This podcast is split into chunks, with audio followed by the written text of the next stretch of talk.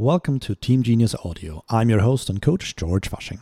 Thanks for tuning in to discover strategies, expertise, and techniques to help all teams become dream teams. We're covering team craft, product craft, and leadership craft. This episode first appeared as a live stream on YouTube. Join me every week on my channel to be part of the livecast as it happens. Search for George Fasching or Team Genius on YouTube.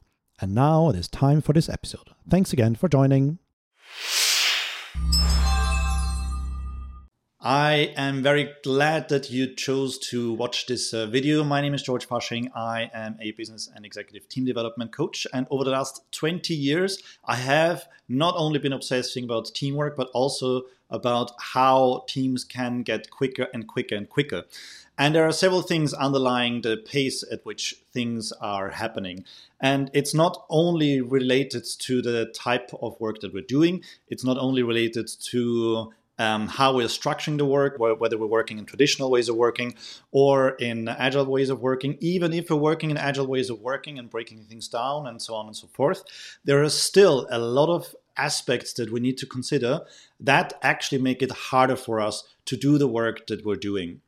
And that is coming down to a few specific reasons. I'm going to share with you some underlying aspects that help us understand better what those are. But more importantly, I'm going to give you some specific strategies for your organization, for your teams, and for yourselves that you can employ in order to speed everything up that is being worked on. Now, two key things that are underlying why things are taking the amount of time that they are taking have to do with the way that we are actually organizing ourselves around the work and how much work we are taking on.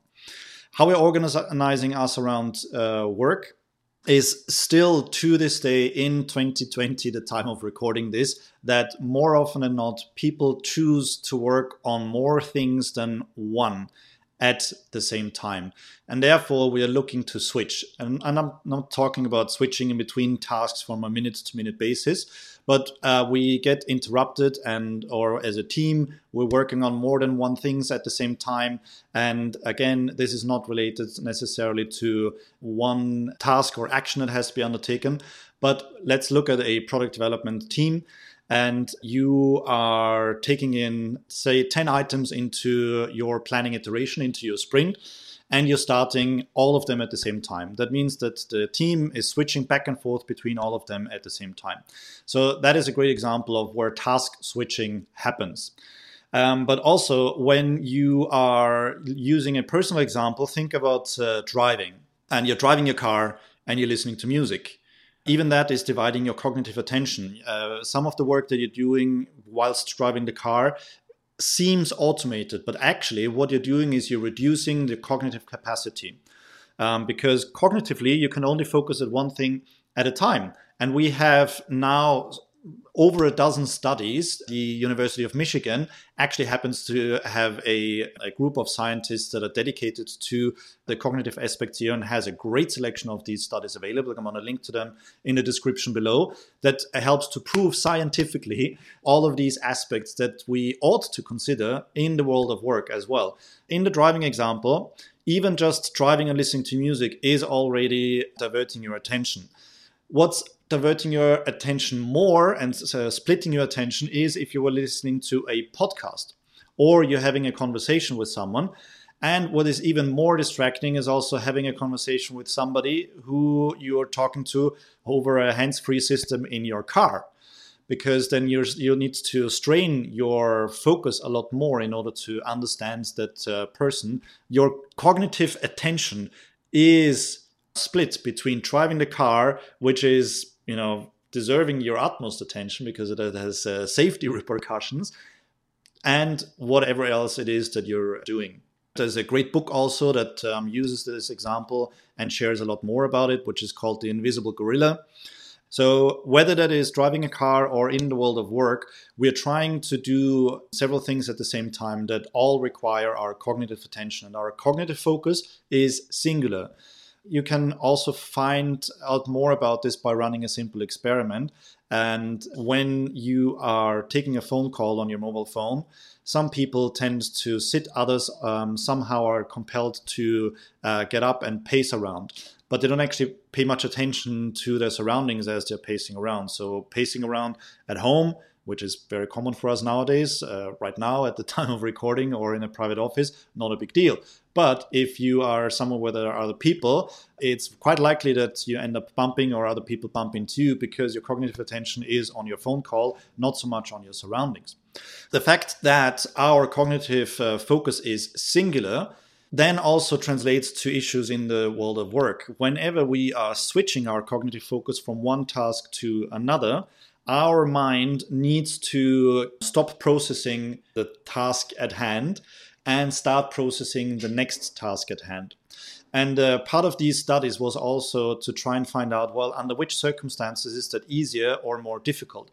So, one has to do with the difficulty of the task and how familiar you are with the task. So, if you are quite familiar with the task, then it is easier for you to switch between two different tasks.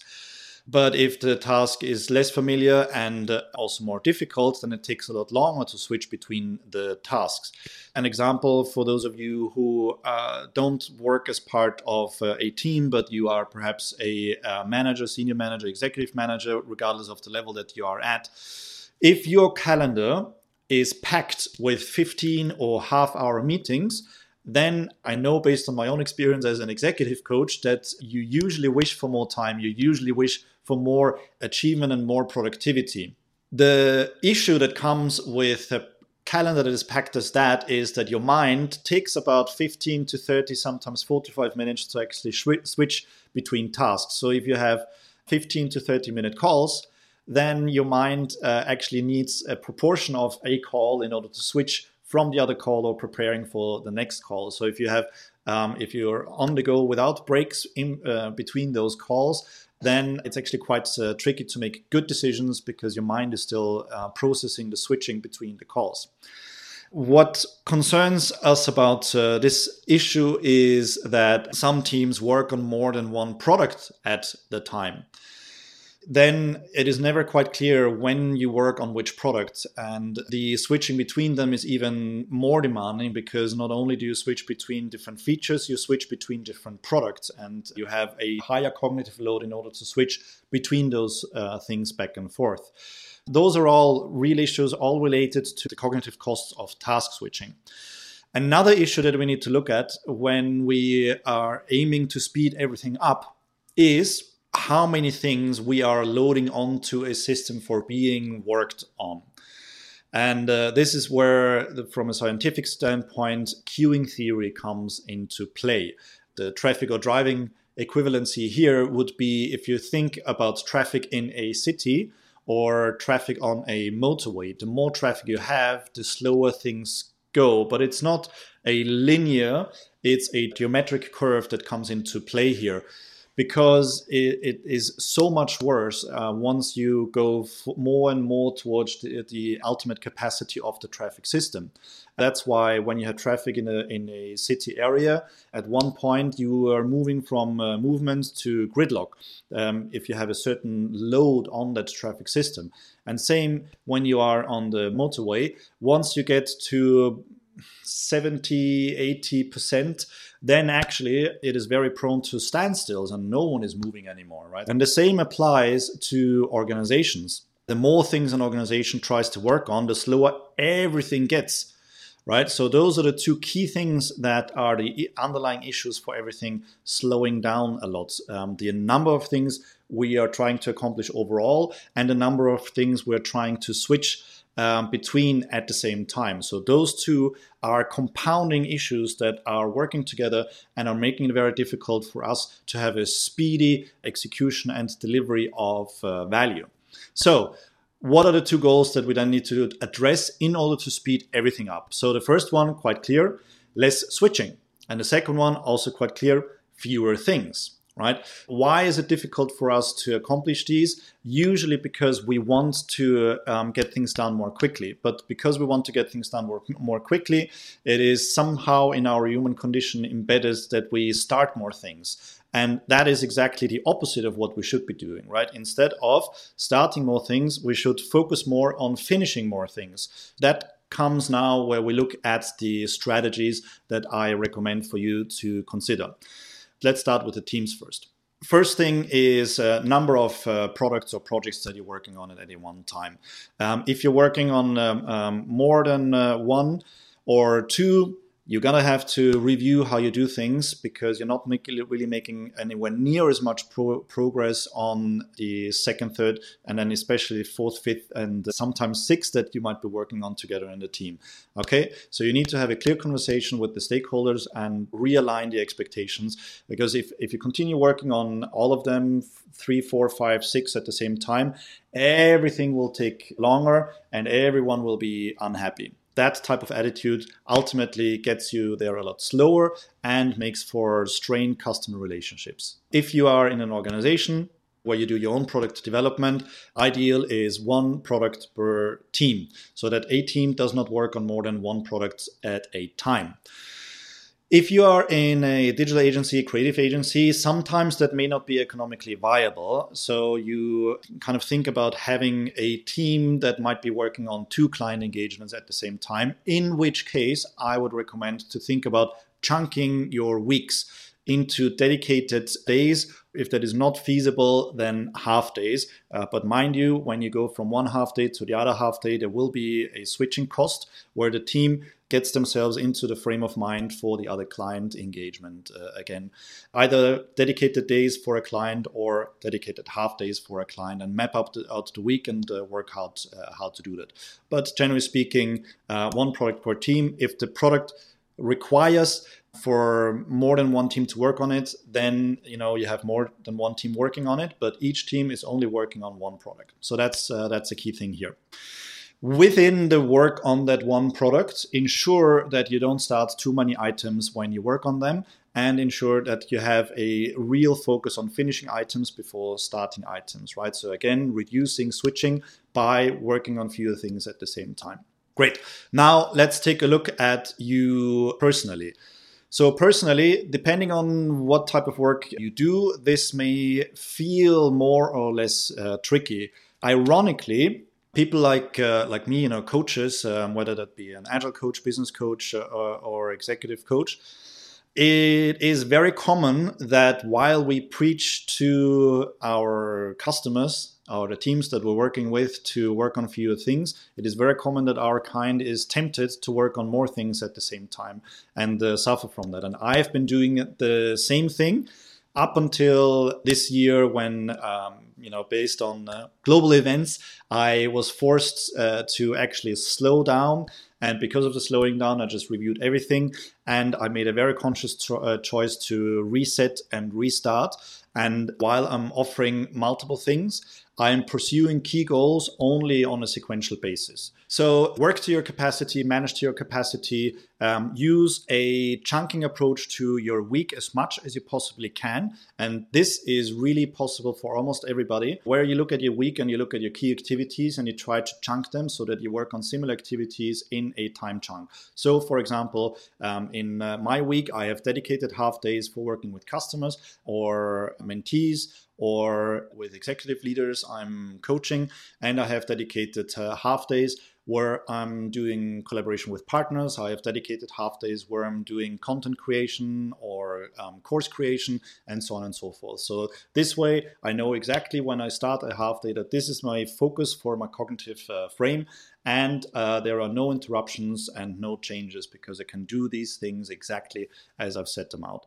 And uh, so far, I'm very satisfied with them. There are occasional changes, but ultimately, this is a great strategy. And uh, everyone who starts with time chunking and uh, gets in the habit of doing so and manages to avoid the temptation of giving in to um, to others' demands or priorities and respectfully channels them into the appropriate chunks in their uh, their calendar um, has given me very good feedback that this has been working very well for them also. Now let's look at the organization. This is of course where it is a bit more tricky because you have, unless you're a key decision maker, you have more influence than you have control over it. If you are a key decision maker, I can only encourage you to actively implement some of these strategies that I'm suggesting here. If you are um, not in a decision making capacity, but you're watching this video, then I would encourage you to use your network, your level of influence, in order to um, to consider some of the uh, upcoming strategies for benefiting from um, the pursuit of less switching and fewer things to be worked on. Because the ultimate result is that everything will be um, speeding up, right?